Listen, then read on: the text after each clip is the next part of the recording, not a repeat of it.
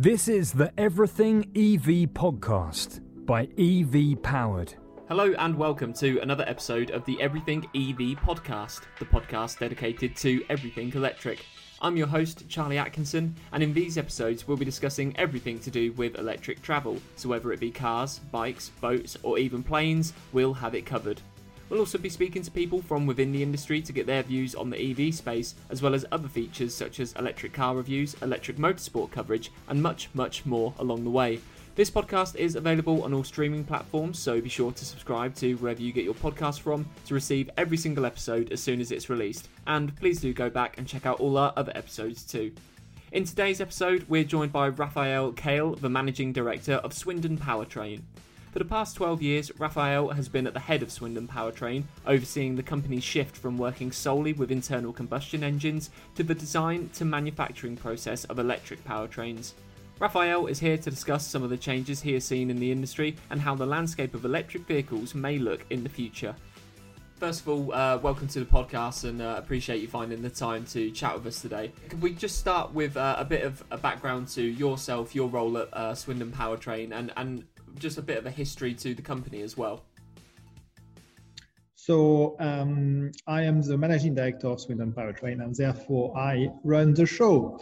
Um, our company's specialty is powertrains, and historically it's all been about internal combustion engines.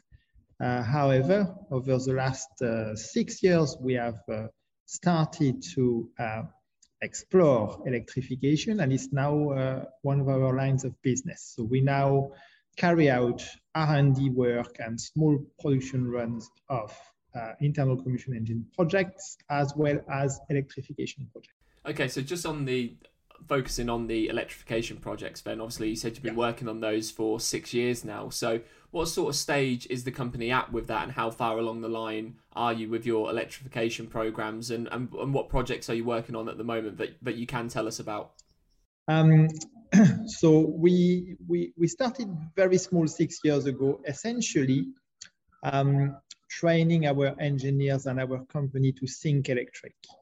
Um, and this, over the years, uh, going through different projects, has led us to launch our own electric powertrains, uh, the first of which uh, uh we launched 18 months ago now. Uh, it's a very compact e-axle that we launched just at the beginning of the pandemic in, in May 2020. Um, since that, we launched a second family uh, of uh, EV powertrain called HPDL, which is a specific unit um, aimed at uh, uh electrifying uh, conventional vehicles where the EV powertrain is fitted in the tunnel uh, of the, the, the, vehicle and drives the prop shaft. Okay, and yeah, you said there where it where it's sort of featured in the vehicle, and when you talk about those different vehicles, what are some of the use cases for your uh, powertrains? Where, what type of vehicles do they get used in, for example? So um, our powertrains are designed for all sorts of applications, but you will find them in vehicles that have been uh, conventional vehicles that have been electrified.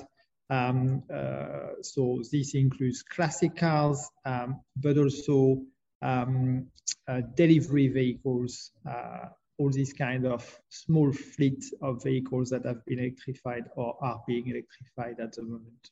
Yeah, just on the on the subject of sort of classic cars being electrified, we're seeing more and more projects like these coming uh, coming out now, and we're yeah, like like I said, we're seeing more and more classic car conversions entering the market. How important are projects like that for the overall transition to electric vehicles? Um, I don't think it's important at all in the in the overall picture um, uh, because I, uh, classic cars are not driven much uh, and therefore their their CO2 contribution in, in the whole world is, is not that much at all. However, um, uh, some classic car users are getting concerned that the image that they're portraying uh, with their engine perhaps smoking or smelling uh, in, in the center of London, for example, um, uh, it's, it's perhaps not such a good thing. And so they need to do something about it. And they would actually prefer having an electric classic car.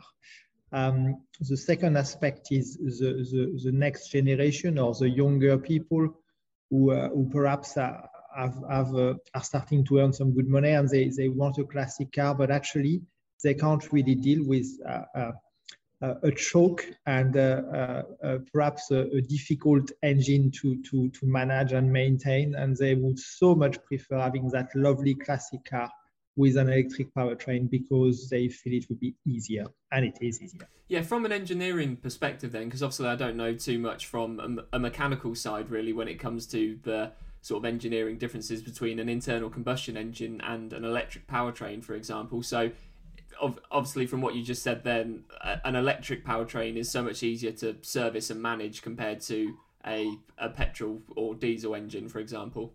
Okay, so in an engineering point of view, essentially, um, the reason why um, electric electrified vehicles are easier to live with than uh, than conventional vehicles, it's it's essentially related to how many parts are moving. Um, in um, in an EV, uh, other than uh, the rotor of the electric motor and a couple of gears in order to um, uh, get the speed down from the motor to the wheel, there aren't any mechanical parts. And therefore, um, the, the, the amount of maintenance and, and, and, and, uh, and wear is, uh, is relatively little. Uh, uh, everything to do with batteries and etc. They are static components. Um, so that's sort of what that is the, the, the, most of the reason as to why um, uh, they're easier to, to live with. There is uh, another aspect which is uh, the heat aspect in, in uh, conventional vehicles. There, there, are lots of areas which are very hot. Of course, we set fire to, to fuel inside, the, inside an engine, so there's going to be hot areas, and, and uh, that means that components around these zones uh, tend to age a lot um, over time, um, uh, where, where in an, an EV there is not that, that aspect of difference of temperatures. Um, so yeah, this, this is, these are the basics as to why an EV will be easier to live with. Yeah, amazing. And just on the subject of sort of the younger generation, perhaps wanting a classic car, but preferring uh, an electric powertrain over than the conventional engine as such. I suppose a big part of that as well is the sort of climate and environmental environmental aspects as well, because people nowadays we're seeing almost a social and cultural change, aren't we, where people want yeah. to be greener and, and cleaner. Yeah, and uh, you know there, there is something to be said. A, a few years ago, I was in uh, going across a, a big town um, with a classic car, and uh, I was at a traffic light, um, and uh, I was stopped, and and and and uh, a a girl came next to my car with a bicycle, and she said, "Your car stinks," and I thought, "Well, that's interesting." indeed my car stinks. It's a classic car, it's idling, it does stink, it's not very nice. And that got me thinking that actually um, we petrol heads, if you like, or petrol heads generally love everything about engines, and, and we do, and I, I still do, and I always will.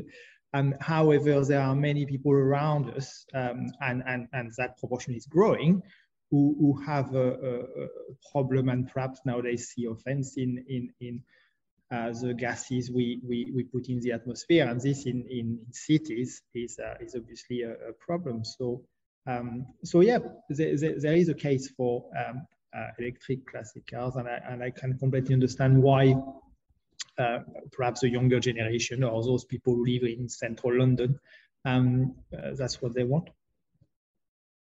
Just on the subject of that, then, obviously, you just said you're a massive petrol head yourself and have been for many years and now you work with electric powertrains and electric vehicles and I suppose there are stereotypically quite a lot of petrol heads out there that sort of look down their noses at EVs, but it seems like we're now at this point where even the most avid classic car lover can sort of recognize the importance of electric vehicles and, and they can accept them.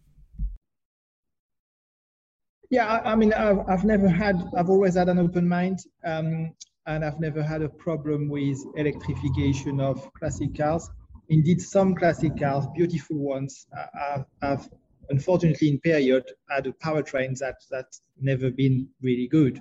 Um, and, and indeed electrifying them actually makes them better. Um, I also get it that um, uh, I, I, am nearly 50 years old, and when I was a kid, we, we, would spend our time fixing our own bicycles and then mopeds. That's what we used to do. Nowadays, uh, the kids spend their time on uh, uh, doing video games and other things. And therefore, when we reach the age of driving and, and, and the age of perhaps buying a classic car, I don't think the new generation have got as much uh, understanding of me the mechanical side of things generally. And therefore, um, uh, giving them the uh, having electric classic cars as a possibility uh, just widens the market of, of electric classic cars. I think it becomes a real necessity. And the more we move forward, and the more it will be, because eventually people will forget about internal combustion engines uh, uh, as our everyday cars um, become become electric.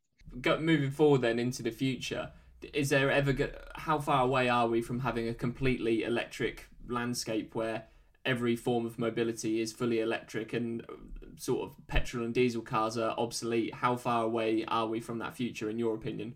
Uh, very far. Uh, it will take a long time um, for all the cars to be uh, uh to be electric, um, and and then a question remains: um, Is is electric power really the right solution for all the forms of transport? And perhaps not. Uh, certainly it is to, to, to do a city driving, no question. Um, uh, almost certainly it is for our everyday drive wherever it is that we live, but perhaps for heavier vehicles, vehicles that need to do a lot of miles in a day, or, or, or within vehicles that, that need to make money out of being driven and therefore are driven all the time. Uh, currently, the EV technology sort of fails to make that work really. Uh, so, so, so it is uh, certainly the case that there will be engines on the road for uh, many, many years. Um, but without a doubt, uh, electrification is uh, more and more present and, and will develop. And actually, um, it makes better everyday cars for everybody. Uh, so uh, it will take many years. Um, uh, EV will EVs will, will will progress in proportion, um, but it will it will be uh, uh, we, we, we won't we won't have no engines for many many years. That that I am convinced. Just on the subject of that, obviously you said we're we're sort of at the stage where we're not sure if electric powertrains are the right solution for the long long term future and as obviously someone who's worked with petrol and diesel engines and electric powertrains as well, I'm just interested to get your thoughts on where sort of hydrogen comes into that debate. Is that something you're familiar with, Ratul? And what, yeah, what's just your your personal opinion on uh, hydrogen powered vehicles? So I, I, want to go back to uh, the beginning of your uh, comment and question, and and and and in my opinion, it is uh, for certain that um, um, electrically powered vehicle are the future. There, there is no question there. Um, but the reality of technology is that it currently works extremely well for city, city driving. It works very well for everyday driving for everybody, uh, but it doesn't work for heavier vehicles and vehicles that need to do uh, many, many miles per day for commercial reasons, for business reasons. Um, so, the, so at the moment, uh, electrification is suitable to a lot of transportation, but not suitable for some kind of transportation. It's just that, that is, last piece of the puzzle, yeah. Yeah, yeah. and I don't know um, how long it will take for for technology to make that possible, and I don't know uh, if it will ever be possible. Maybe it won't. So, so then you you you you're asking about hydrogen. Uh, so there are many ways to look at hydrogen, and uh, we can of course uh, use hydrogen to manufacture uh, electricity on board and then uh, charge a small, a very small battery which powers an electric motor. So we're back to an EV uh, car, and this this uh, this is perhaps the right solution uh, in the end for for trucks and heavier vehicles generally. Um, there are many challenges. it's still extremely expensive. Uh, hydrogen is not readily available everywhere. Um, but uh, but, that, but indeed that may be a, a, a good solution um, for the future of heavier commercial vehicles. Indeed. Okay, perfect. And now, just on the subject of obviously the government has got these targets of the phasing phasing out the the sale of petrol and diesel cars by 2030, but on on the subject, obviously, whether we hit that target or whether we don't, nobody really knows. But it, it, it seems to be making decent progress. But your comment where you said that electric, uh, sorry, petrol and diesel engines will be around for many many years to come. I just wanted to sort of get your thoughts on what needs to be done to, and if if anything needs to be done really to sort of accelerate a transition to electric vehicles, or if it's going at a same pace and the, and the two can sort of run side by side for for now. Um, I think governments are doing all they can to to uh, uh, make that change quicker. Um, I think all the incentives out there, the regulations coming forth in in city centers, um, are, are, pushing everybody to, to have an EV instead of a conventional car. Uh, on the other hand, uh, you've got uh, the, the, cost aspect, uh, which is uh, still a problem for many people who, who, just can't afford to have to buy an EV uh, nowadays. And so for that reason, there will be conventional cars for quite a while out there. Um, and um, yeah, so I think the transition is is is something that uh, will take time. I think I am I am amazed at the amount of pressure being put on all of us uh, by by governments uh, for, for for us to accept and the change and take it on board. Um, and uh, yeah, I, I, that's that's that's what that's what I, I feel. Well, just just on that, why why are you amazed at the, the pressure that's been put onto us? Do you think it's it's too much then? Um, no, I don't. I don't. I don't. I don't think it's too much at all. I think they're counteracting uh, uh, an industry which is uh, an old industry. Uh, we make cars in the same way we've been make, making cars for 100 years. Uh, so there is a big reluctance from the industry to change. And so I think it is for that reason that the, the, the pressure is on. Otherwise, nothing would happen ever. Um, and uh, uh, but I, I, I, I, am fascinated by, by what's going on currently in the automotive industry as a as um, as uh, as someone who is passionate about uh, generally uh, cars and the industry. Um, it's it's a, it's a one-off. There has never been a change like it in the automotive industry in the past hundred years. So I find it very interesting. Yeah, just just to finish up, I, I always like to end these podcasts with asking my guests to sort of get their crystal ball out, really, and sort of predict what the future might look like. And I know it, it always seems like the million dollar question, but I mean, you've been in your role now at Swindon Powertrain for over a decade, so, and you've overseen a, a massive change and a shift over towards electric vehicles. So I was just yeah. wondering to get your prediction of how the, the landscape of mobility might look like in another 10 years and what the landscape and the whole ecosystem of electric vehicles and petrol and diesel cars, how that might look? In 10 years, it won't be very different to what it is now. Um, the, the, the difference will be that uh, there will be many more uh, EVs on the road, without a doubt, but there will still be uh, conventional cars. Um, uh, trucks will still be powered by dirty diesel engines. Um, that won't have changed in 10 years' time, I don't think. Um, but but but we, we, I guess we'll be on, on that journey eventually. If we look at transportation in 100 years, now the, the crystal ball is really out, um, and uh, and I have absolutely no doubt that everything is electric. That's all for this episode. Many thanks for listening, and if you liked it, then please do check out all our other episodes and be sure to subscribe to wherever you get your podcasts from to make sure you get every single episode as soon as it's released. For daily news coverage, features, and much more, you can also head over to evpowered.co.uk. Thanks once again for listening, and we'll see you on the next episode of the Everything EV podcast.